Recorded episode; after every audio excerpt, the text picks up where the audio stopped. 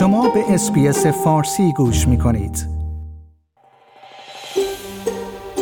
شما به اس بی اس فارسی گوش می کنید. با رفتن به sbs.com.au به اخبار و گزارش های بیشتری دست خواهید یافت.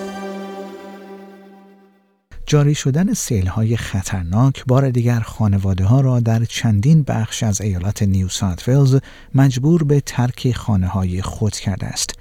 این حال است که یک سیل بزرگ در شهر دلبی در ایالت کوینزلند نیز در جریان است و برای بخش های بزرگی از گولد کوست نیز هشدار صادر شده است. بارندگی خطرناک بار دیگر در منتهی علیه غرب نیو ساوت خانواده ها را مجبور به ترک خانه های خود کرده است زیرا سطح آب رودخانه اصلی این منطقه برای دومین بار در هفته های اخیر بالا آمده و مناطق ساحلی را تحت تاثیر قرار داده است. ستیو کریگ شهردار لیزمور صبح روز سهشنبه گفت ساکنان این شهر از خستگی ناشی از سیلهای اخیر رنج می‌برند. آقای کریگ در گفتگو با ABC گفت بدیهی است که همه خسته شدند. ما یک ماه پاکسازی داشتیم. اداره هواشناسی استرالیا اعلام کرده است که بارندگی در مجموع نزدیک به 150 میلیمتر در مدت 6 ساعت منجر به جاری شدن سیل در منطقه نورترن ریورس شده است و دستورات تخلیه متعددی در سراسر مرکز منطقه لیزمور صادر شده است.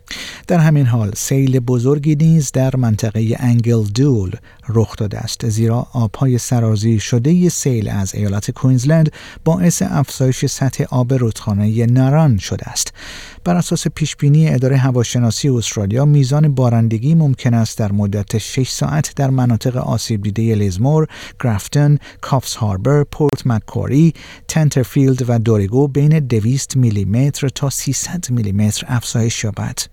جاناتان هاو از اداره هواشناسی استرالیا گفت که طوفان و رعد و برق ناشی از یک سیستم کمفشار که در سواحل نیو ساوت مستقر شده است در روزهای آتی بارش باران را به سیدنی خواهد آورد.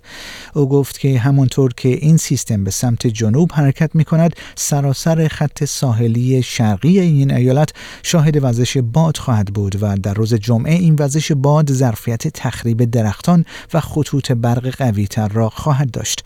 آقای هاو گفت با این حال خوشبختانه این رویداد بارانی به اندازه رویداد بارانی قبلی طولانی نخواهد بود بنابراین ما شاهد تسهیل شرایط در اواخر هفته خواهیم بود. آیا می خواهید به مطالب بیشتری مانند این گزارش گوش کنید؟ به ما از طریق اپل پادکست، گوگل پادکست، سپوتیفای یا هر جای دیگری که پادکست های خود را از آن می گیرید گوش کنید.